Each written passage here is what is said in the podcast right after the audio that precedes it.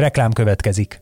A podcast készítés élvezetes, de körülményes dolog. Nem csak mindenféle eszközökre, meg stúdióra van hozzá szükség, de elkötelezett emberekre is, akik előkészülnek, utána járnak, rögzítenek és vágnak. Ezen feltételek megteremtésében segítenek minket és kiadónkat, az egyik legnagyobb független hazai médiacéget a hirdetők is. Mint például a Vodafone Podcast Pioneers programja, amely támogatásával ez az adás is készült, és amely arra jött létre, hogy segítse a magyarországi gyártást. Reklámot hallottak. Üdvözlünk benneteket! Ez a Vezes Csapatrádió, Magyarország legolvasottabb autós lapjának Form 1-es beszélgető műsora. Partnereim Boka Gábor, Kovács Oliver, jó magam pedig Fehér Patrik vagyok. Írásainkkal rendszeresen találkoztak a Vezessen. Az utóbbi években Oliverrel ketten írunk legtöbbször a sporták híreiről, lenyesző időmérő edzésekről, futambeszámolókról, versenyzői nyilatkozatokról és interjúkról, Gábor pedig az elmúlt évtizedben fektette le mindennek az alapjait, és az ő írásait is olvashatjátok jelenleg is az oldalunkon.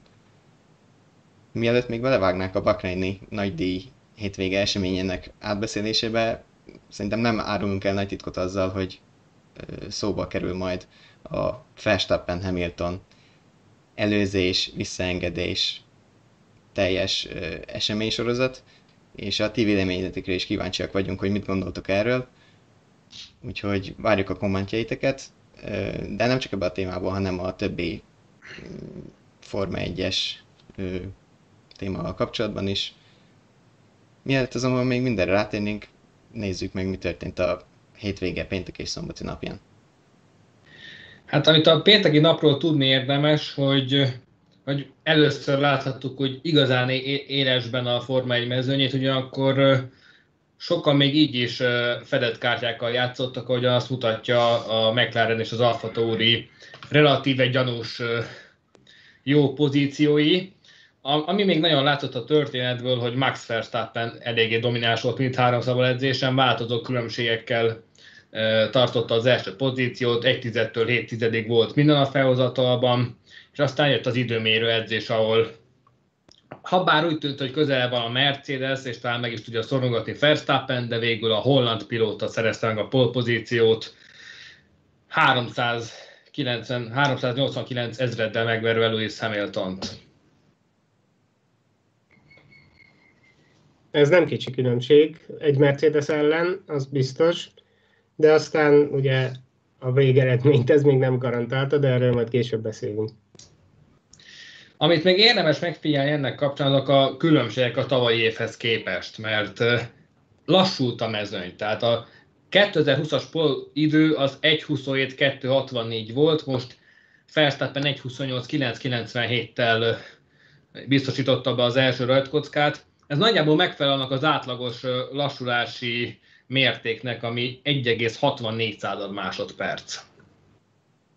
Nyilván ebben benne van az autók aerodinamikai változása, azért a gyengébb leszorító erővel nem tudnak olyan gyorsan olyan kanyarsebességeket hozni, valószínűleg ennek köszönhető ez. Mindezek a változások a leginkább az alacsony rékű, azaz a padlólemez dőlés szöge minél alacsonyabb, annál alacsonyabbnak nevezik ezt a réket. Szóval az alacsonyabb rékű autókat érintették le inkább, ami a Mercedes és az Aston Martin. Ugye nem véletlen, hogy pont ez a két márka, az Aston Martinra célozva inkább, ugyanis elég sok ö, mindent a bajnok csapattól lestek el az utóbbi években. Való igaz, és amit még érdemes látni, hogy az aerodinamikai változtatásoknak köszönhetően egyes csapatok autói ö, továbbra sem mozogtak annyira stabilan a pályán. Tehát péld, jó példa például a Mercedes versenygépe, de hasonló instabilitás jellemzi a házautóját is, mondjuk ott szerintem másokuk is állnak a háttérben, de erről majd később beszélni fogunk a verseny egyik mellékszálaként. Hát azért ne felejtsük, hogy a házszal már az időmérén is voltak gondok, ugye Mazepin is megcsúszott az első gyors körére felvezető nekifutás során is, ugye a harmadik szektor elején, illetve az utolsó időmérős próbálkozásokon is az első kanyar előtt állt keresztbe a célegyenes végén. Bár erre azt is mondták az amerikai csapatnál, hogy ez, ezt fékhiba okozta, de, de nem indult könnyen az orosznak első Forma 1-es hétvégéje, és hát ezzel nem csak magának tett keresztbe, hanem Sebastian Fettelnek is.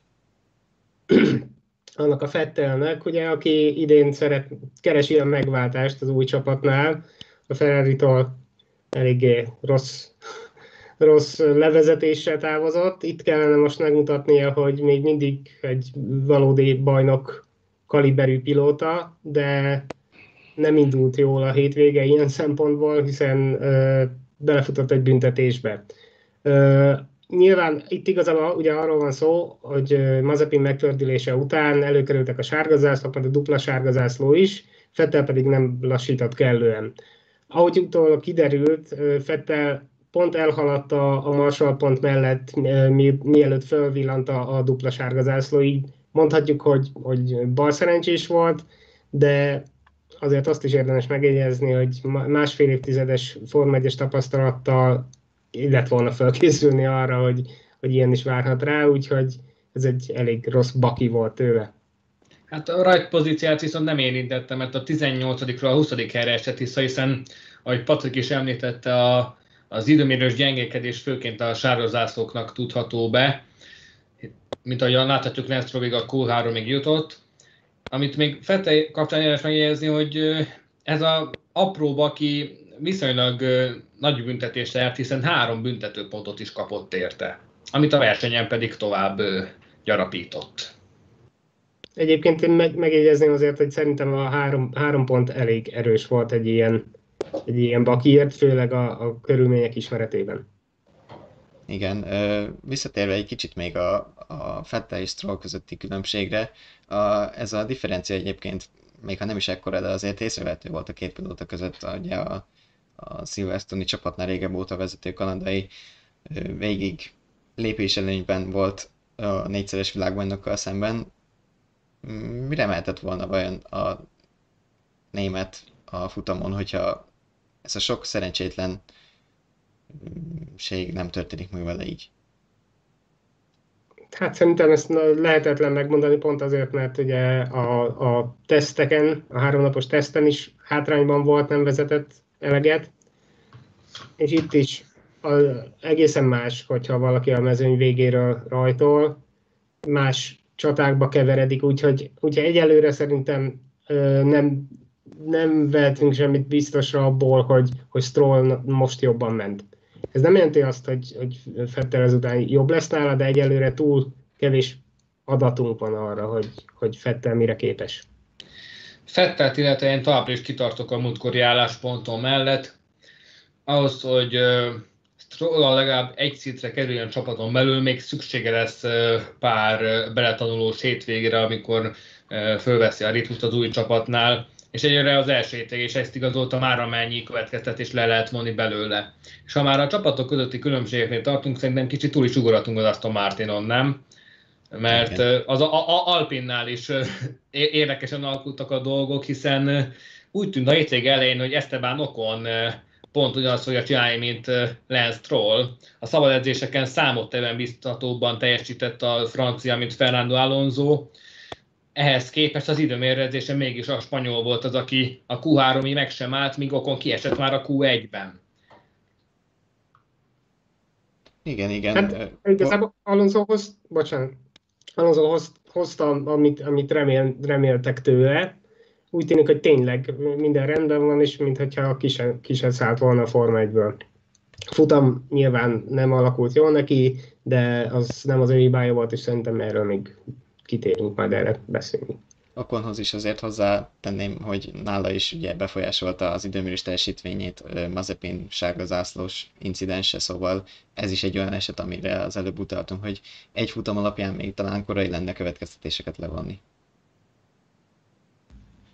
Szóval tényleg én is azt gondolom, hogy lépjünk kicsit tovább. Az időmérő igazából még ha nem is pontosan ugyanazt az erősorrendet mutatta, mint a tavalyi szezon, de, de a főbb irányvonalak meg voltak, szóval látszott a Red Bull Mercedes fölény a, a többiekkel szemben. A középmezőny egy kicsit ugyan ö, megkeveredett, átalakult, de ott is talán két ö, csapat elhúzott, a, a McLaren és a Ferrari, bár ide sorolható még talán az Alfa Tauri is, hogyha és ha ezt az öt csapatot nézzük, gyakorlatilag meg is van a 10 pont szerző egy átlagos körülmények között futott versenyen. Végül mégsem ez történt. De elképesztően szoros a közepe. Tehát, ahogy Gasly 5. ideje is mutatja, azért az Alfa Taurit sem szabad leírni, tekintve, hogy úgy tűnik, hogy az idei évre valóban összeállt a Honda erőforrása, meg, megírtad az áttörés, amire évek óta vártak a japánok, és nagyon közel van ez a McLaren, Ferrari branch, és nem szabad megfeledkezni arról, hogy az Alfa Romeo is kezd kacsingatni a középmezőny felé, tehát náluk is egy jelentősebb javulás vehet részre a tavalyi évhez képest. Tehát ha valamit nehéz ezt megjósolni ebben az évben, az a középmezőny. Ugyanakkor még a élmezőnyel kapcsolatban is a sötétben tapogatózhatunk leginkább, mert mert ahogyan azt láthattuk, végül nem úgy alakultak a versenyen a dolgok, hogy azt a papírforma diktálta volna. Beszéljünk akkor versenyről, vagy? Egy, ö, egy pillanatra még én visszakanyarodnék, ugyanis én? érkezett egy komment Fettellel kapcsolatban. Az egyik hozzászóló kérdezi, hogy ö, kicsit durvának véli, ami a sajtóban kapott a német. Nem igazságtalan kicsit, hogy ennyire leszólták a négyszeres világbajnokot? Egy pekkes verseny után? A kritika jogos, de túlozni nem kell. Hát egyelőre a verseny, versenyben még nem is mentünk bele, hát kedves nézőnk majd hamarosan talán még, még durvábbnak érzi majd a kritikát, de az időmérő miatt, ahogy mondtam, igazából ez egy szeren, szerencsétlen baki volt. A futam az, az más kérdés, erről még beszélünk, és hát attól függ, hogy ki, ki mennyire kritikus, meg meddig tolerálja a, a hibákat, a, a a bakikat, vagy hogy kinek a számlájára, minek a számlájára írja őket, hogy lesz-e valami új kifogás, vagy, vagy magyarázat, vagy mi, már, már fettelnek, rójuk föl. Akkor tekintsük előre a, a futamra. Ugye a rajt az nyögvenyélésen indult, ugye Mazepin versenye nem tartott csak három kanyarig, miatt be kellett küldeni a biztonsági autót. Először láttuk pályán hát az... Szerintem még, bocsánat, szerintem lépjünk egy kicsit vissza, még kicsit vissza? Hát igen, mert Mazepin már egy valódi rajt után Ó, valóban, járt igen. a pályán kívül, de előtte még történt, történt azért érdekesség a, a Red Bull új pilótájával, Perezzel, aki, aki alatt leállt az autó a, a formációs körön, és eh, ahogy utólag megtudtuk, egy darabig nem is tudtak vele kommunikálni, úgyhogy Perez a, a saját lélek jelenlétének köszönheti, hogy, hogy újraindította az autót, a leállása miatt ugye lefújták az első rajtot, és újabb formációs kört rendeltek el, Perez pedig a, a visszatért a, a mezőny végére, és a box utcából el tudott rajtolni, ami már eleve egy, egy elég, elég szép bravúr volt ahhoz képest, hogy nem sokkal előbb még a pályaszélén állt. Teszem hozzá úgy, teszem hozzá úgy, hogy ő maga se itt az, hogy egyáltalán sikerül elindulni első Red Bullos futamán, és Perez szintén azok közé sorolhatjuk, akik bal szerencsésen jöttek ki az időmérőből, mert eleve a Q2-ben ragadt, még hogyha, még hogyha csak egy hajszálon is múlott a, a továbbjutás, a közepes gumik az ő esetében nem váltak be. Igen. Egyébként, bocsánat, hogyha még Pereznél járunk, azért egy dolog kicsit aggasztó lehet a Red Bull számára, hogy Perez tempója legalábbis eddig nagyjából úgy, legalábbis az egykörös tempója, nagyjából úgy el van maradva verstappen mint, a, mint az elődei volt, és Perez szerepe pont az lenne, hogy ő ott tudjon lenni az elején, szóval az, az szép, hogy, hogy mit mutatott most a futamon, megbeszélünk is róla, de az már, az már nem olyan jó, hogy nem tudott ott lenni az első négy-ötben, ahonnan, ahonnan bele tudott volna szólni a, az élen zajló csatába. Úgyhogy ha valamilyen téren itt nagyon kell javulni a Pereznek, mert különben ő, ő sem jelent majd sokkal több segítséget, mint, mint az elődei. Igen, viszont azt csak felejtsük el, hogy nyilván meg volt egyfajta méregelés a Red Bullnál, és Perezről köztudott, hogy ő mindig is a versenyeken volt erősebb, ahol sokkal nagyobb szerepet kapnak a, a hosszabb távú etapok, a gumikezelés, meg, a, meg, meg az ilyenek. Tehát Perez sosem volt klasszikus egykörös pilóta. Persze, persze, csak azért oda, oda kell érni, szóval, hogyha, hogyha a, mit tudom én, 20 kör után zárkózik fel az ötödik helyre, amikor már nem, nem tud beleszólni az, az élen zajló küzdelembe, akkor, akkor hiába megy jól versenyen. De még beszélünk róla, hogy hogy is ment ezen a versenyen. Na szóval szerintem jöhet a rajt. És akkor térjünk vissza a, a rajtra, ami, ami tényleg, amikor tényleg el is indult a mezőny, az Epin versenye három körig tartott.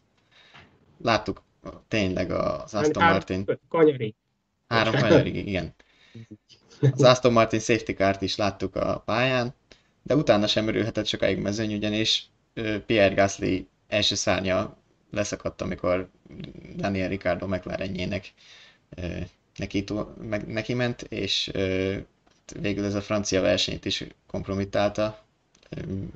Tolagos elmondása szerint ezzel megsérült a padlólemeze is, és emiatt sem szerzett végül pontot. Ugye a végén az utolsó körökben már inkább jobbnak látták, hogyha a box utcában fejezi be a versenyt. Ez, ez, ő is sajnálhatja, az Alfa Tauri is sajnálhatja, de szerintem mi is sajnálhatjuk, mert egyrészt nem, nem láttuk, hogy mire lett volna képes az Alfa Taurival, sőt, a McLaren is sajnálhatja, mert ahogy a futam után kiderült, Ricardo autója is megsérült, és ő sem, ő sem tudott olyan tempót autózni, ami benne lehetett volna az autóban. Még, még így az első körök én visszakanyarodik a házhoz, hiszen amellett, hogy Mazepin versenye három kanyarát tovább nem tartott, az újraindításnál Mick Schumacher is megfordult, ami azért erősen jelzésértékű annak kapcsán, amit korábban is itt boncolgattunk, hogy mennyire egy vezethetetlen autó lett a ház. És ilyen szempontból ez Mazepin sem írja le annyira, hiszen Schumacher Forma 2-es bajnokként forgatnak, hogyha azt vesszük, és így a VF21 az láthatóan nem egy versenyzésre tervezett koncepció lett, egyértelműen azt sugal, hogy 2022-re állt már át a csapat. Ezt követően egyébként úgy gondolom elég hamar kialakult a, a versenyképpe, és, és látszott, hogy mire számíthatunk. A, az első három elég gyorsan eldőlt, a sorrend volt csak kérdés, és ugye Verstappen, Hamilton, Bottas volt a, a dobogósok sorrendje sokáig, utána követte őket McLaren szendvicsben Leclerc, norris előtt. Perez folyamatos felzárkozását láthattuk ugye a versenyen, és az utolsó pontszerző helyekért küzdött a japán Cunoda újoncként, ami szerintem egyébként egy megsüvegendő teljesítmény. Sainz is a Ferrari-val első Maranello-i versenyén, Stroll is oda keveredett, szóval elég hamar kialakult így ez a az élmezőny.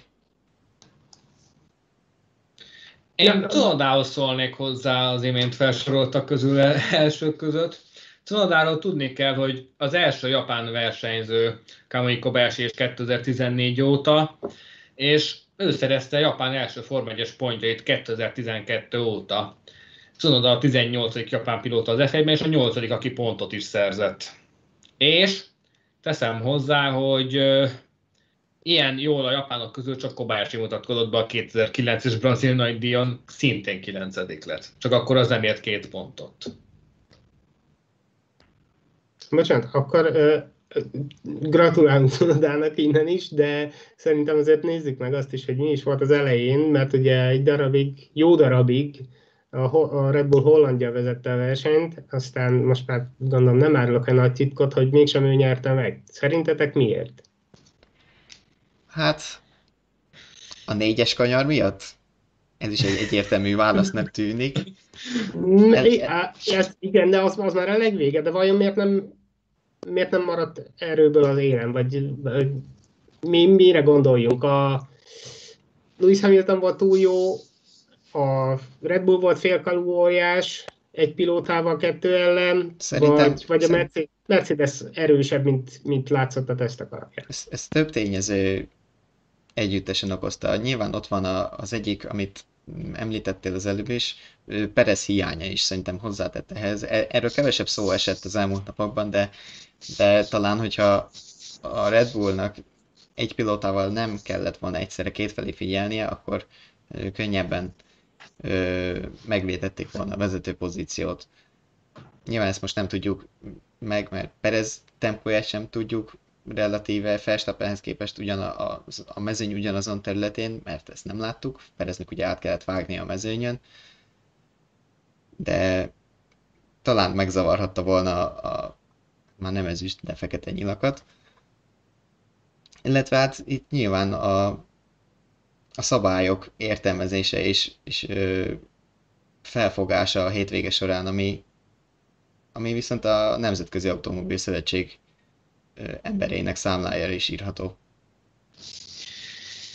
Maradjunk annyiban, hogy mind a szabályok megalkotása, mind, mind annak értelmezése is, hogy mondjam, meglehetősen elrugaszkodott a standardektől, ugyanis az történt, hogy ugyebár volt egy versenyző eligazítás.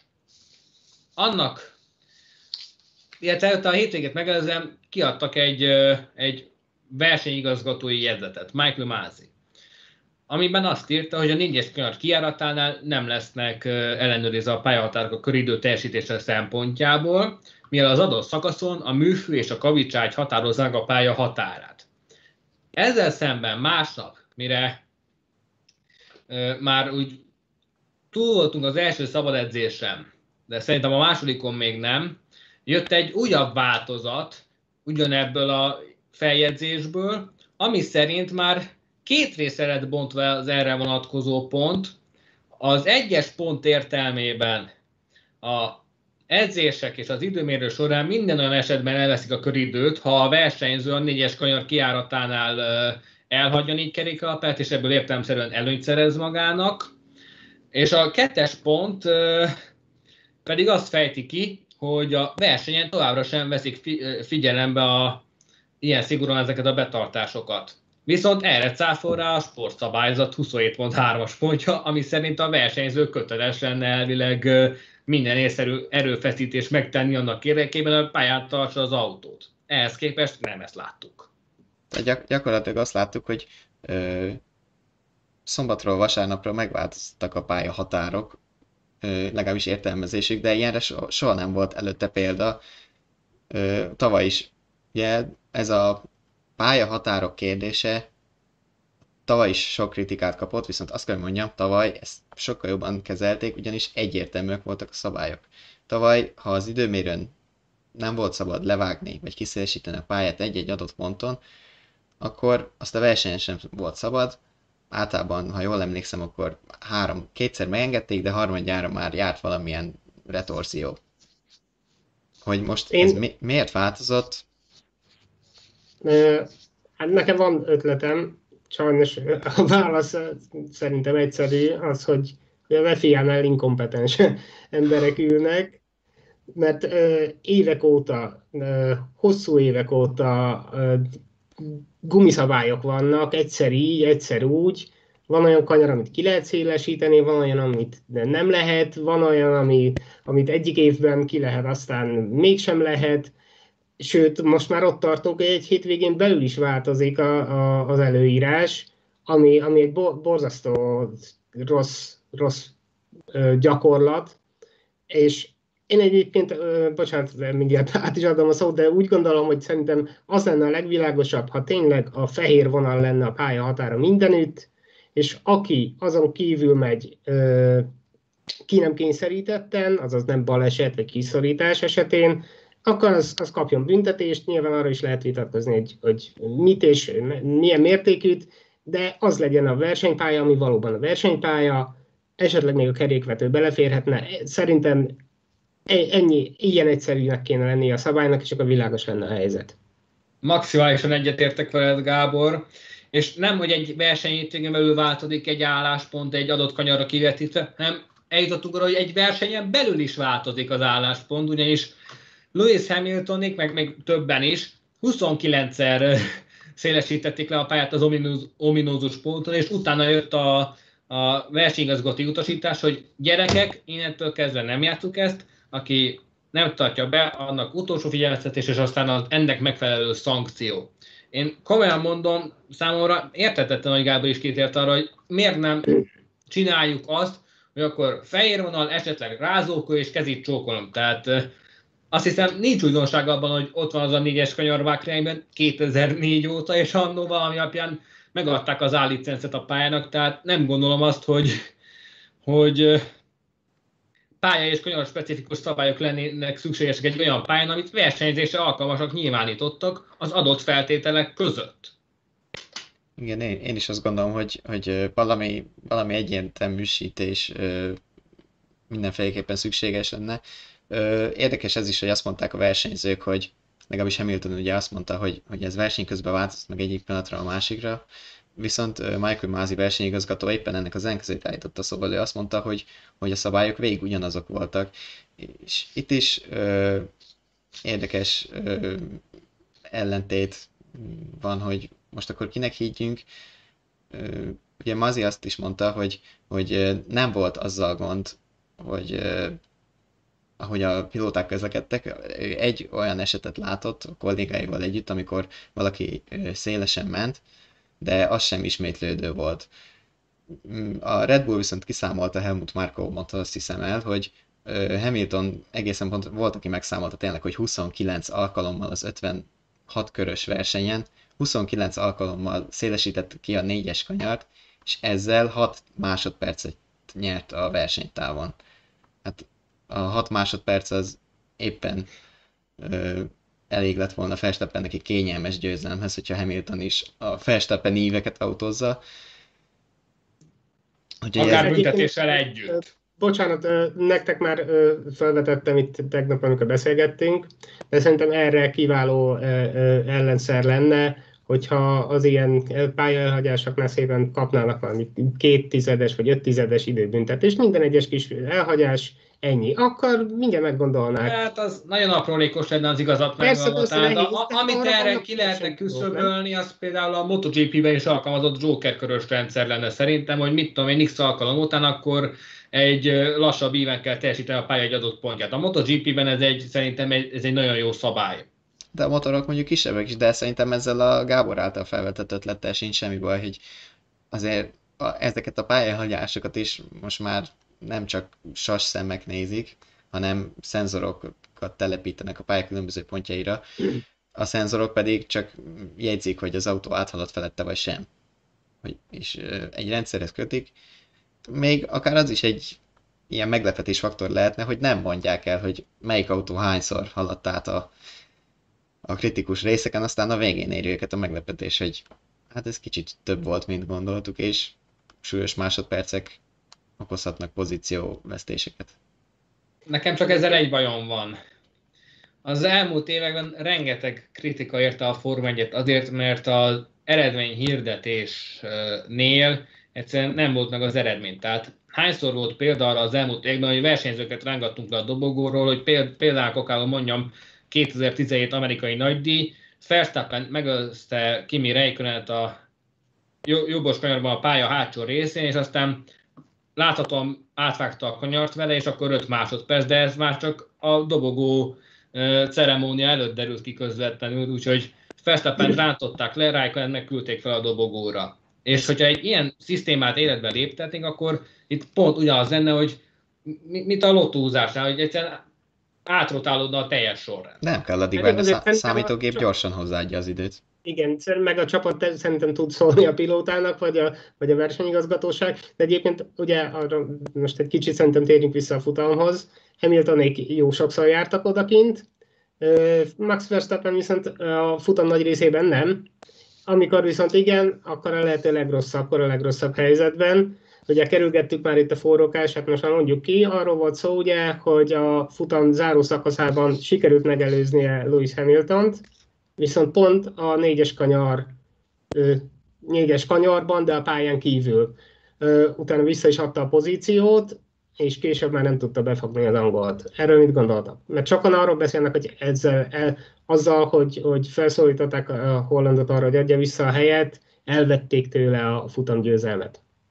Hát, én most itt idéznék ehhez egy kérdést, és így egyszerre a kettőt válaszolnám meg. Az a, az a kérdés érkezett a kommenteknél, hogy ha a szabályok végig ugyanazok voltak, akkor miért nem zárták ki Hamilton-t? 29 kiszélesítés nevetséges. Most ugye visszakanyarodva Mázi válaszára, ez a 29 kiszélesítés ö, belefért náluk. Még ha a pályán kívül is haladtak az autók, belefért. Ez van, nem tudunk mit csinálni.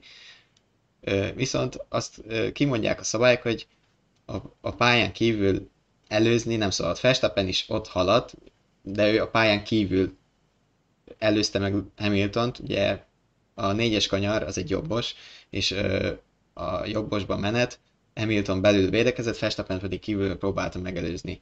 És a, a, a pályán kívül jutott maradandó előnyhöz, amiről azonnal küldött is a versenyirányítás figyelmeztetés a Red Bullnak, hogy ö, engedjék vissza Hamilton-t az érre. Ugyanis ezt így, ha, ha nem teszik meg, akkor a zöld asztalnál folytatott volna a verseny, és akkor, amit Oliver is említett, hogy a leintéskor még lehet, hogy nem a jó eredményt látjuk, nem a később, ami, ami később hivatalosan is a jegyzőkönyvekbe került. Úgyhogy vissza kellett, hogy engedje, ugyanis kívül mentem mellette. Igen. És teszem hozzá, hogy Verstappen eleinte megkérdőjelezte ezt a lekommunikálást a, a csapattal folytatott beszélgetésben, ugyanis föltette azt a kérdést, hogy, hogy, hogy miért nem hagyták őt menni. Mert inkább kiautóztam volna azt az 5 másodpercet a átrévő körökben, és vállalta volna a büntetést, mint sem, hogy így legyen második. Aminél viszont ö, ö, próbált sportszerű lenni, az az elengedés, mert, ö, mert a hosszú egyenesben engedte el, amivel egyértelműen időt veszített.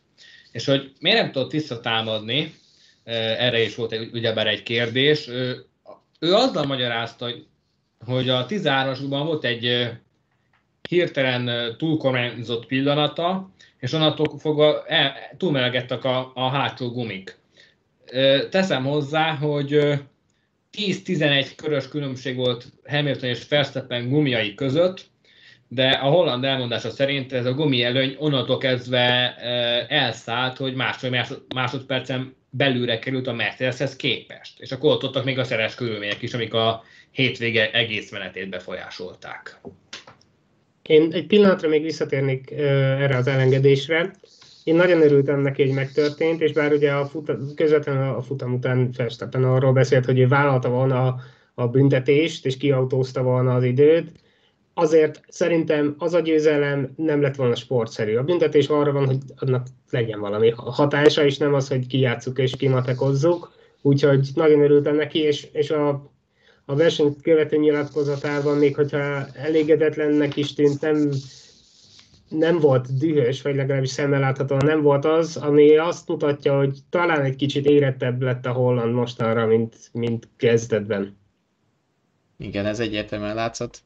Aztán tényleg még meglátjuk, hogy mennyi mm, esélyük lesz a szezon további részében a, a Red Bullnak a mercedes szemben, viszont én, én ezt, ez biztató a szezon szempontjából, hogy, hogy nem, végre nem egy csapat és egy pilóta küzd a bajnoki címekért, hanem, hanem legalább ketten. Ott azt, hogyha még ide veszik, akkor hárman.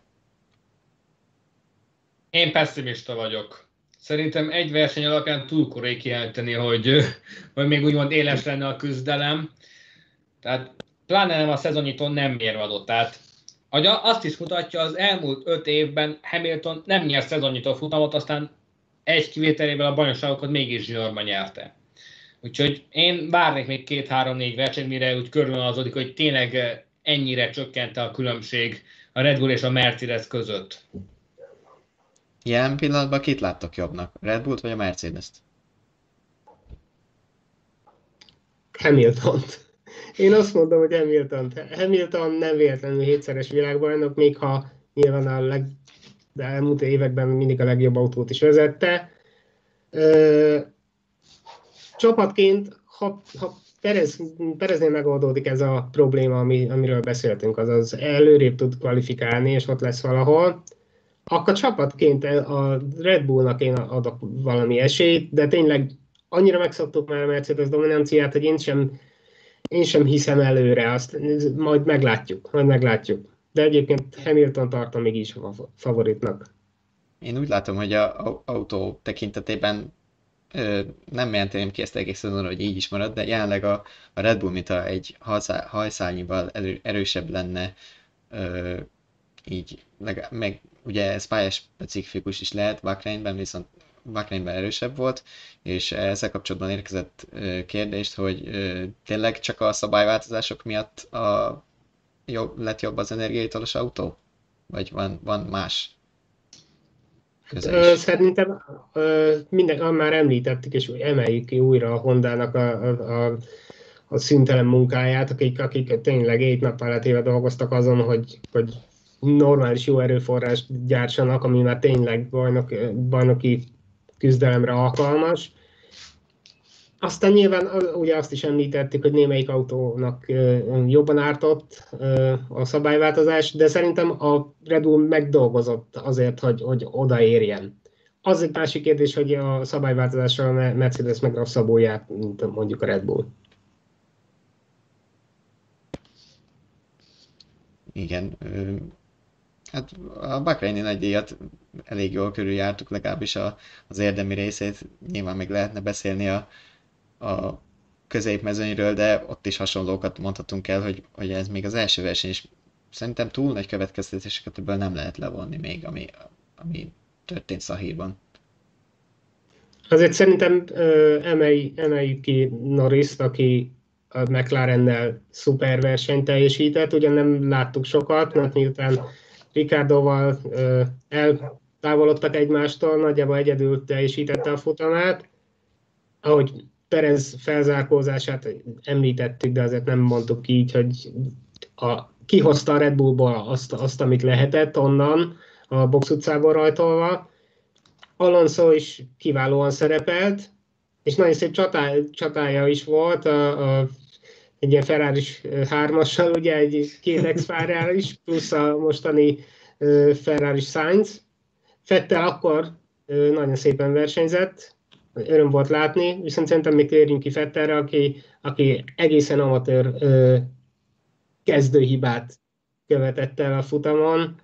Ugye arról beszélünk, hogy, hogy hátulról fölökelte ezt a Banokon Alpinját, és a rádió még ő, ő, ő háborodott fel azon, hogy a, a francia ö, irányt váltott előtte, amikor szemmel láthatóan nem történt ilyen, és nyilvánvalóan egyszerűen elveszítette a tapadást, mert be, beért a, a másik autó mögé.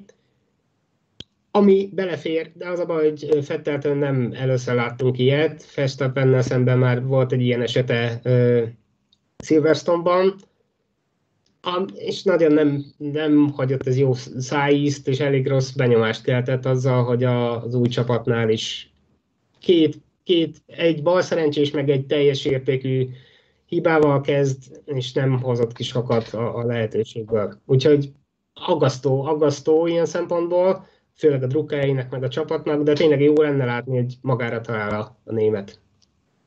És aggasztó a büntetőpontok szempontjából is, mert a a már említett három elé, ez még plusz kettőt jelentett, és ezzel ötre nőtt az egy adott hétvégén megszerett büntetőpontok száma, és 12-nél automatikus eltiltás egy versenyre. A világban pontoknak biztos jobban örült volna. Egyébként érdekes statisztika, ma, ma láttam valahol, most már nem emlékszem, de úgy tudom, hogy egy Fettel, amióta bevezették büntetőpontrendszert, Fettel gyűjtötte a legtöbbet, összesen 29-et. Szerencsére nem volt még eddig a, a 12 Igen, 12 közel, ami még nem ugye egy éven belül kell 12-t összegyűjteni ahhoz, hogy valakit eltiltsanak egy futamról, de az idei évet nullával kezdte, tehát most egy évig legalább ötöt görgetni fog maga előtt. Viszont azt mondom, hogy tekintsünk egy kicsit előre, és most nem is feltétlenül a három hét múlva ö, megtartandó Emilia Romanyai nagydíjra gondolok, hanem hanem a portugál nagydíjra és a spanyol nagydíjakra, ugyanis ezeken a hétvégeken biztosan szurkolhatunk magyar versenyzőknek is. Pontosan, a portugál nagydíjon az Euroformula Open lesz a, az egyik betétsorozat, és ebben a mezőnyben fog indulni Keszthelyi Vivien, Suzuki Audi és és az utóbbi években form, különböző alsó formula sorozatokban töltött éveket követően a Team Motoparkkal mutatkozik be, és ő az első magyar ebben a sorozatban, és egyébként ez a sorozat a Hungaroringre is ellátogat majd a nyáron. Legutóbb a női W Series-ben láthattuk ezt egy Vivient, teszt és tatai pilotaként négy futamot teljesített, egy ponttal zárta az évet. És a Forma 3 pedig jön Tóth László, az első magyar lesz Kispál Tamás óta a sorozatban, amikor még GP3-ként futott, ő pedig a legendás Campos Racingnél mutatkozik be Lorenzo Colombo és Amauri Cordil csapattársaként. Gábor, te talán még jobban emlékszel a, a kispátom is időkre, beszélgettél is vele, hogyha jól emlékszem. Igen, igen. Ö, mit, mit vársz? Mi, mire lehet képes szerinted Laci az alsó kategóriában? Hát nem, nem tudom. Utána, nem, eddig nem követtem a pályafutását, de nemrég utána néztem, hogy, hogy milyen eredményeket ért el a, eddig. Nem mondom, hogy, hogy, hogy egy új Schumachert látunk, de nyilván még, még most is épp csak eléri a, a, a legelső, legalsó lépcsőfokát a, a komoly szintnek, úgyhogy bízunk benne, hogy, hogy itt majd ragad rá valami tapasztalatot gyűjt.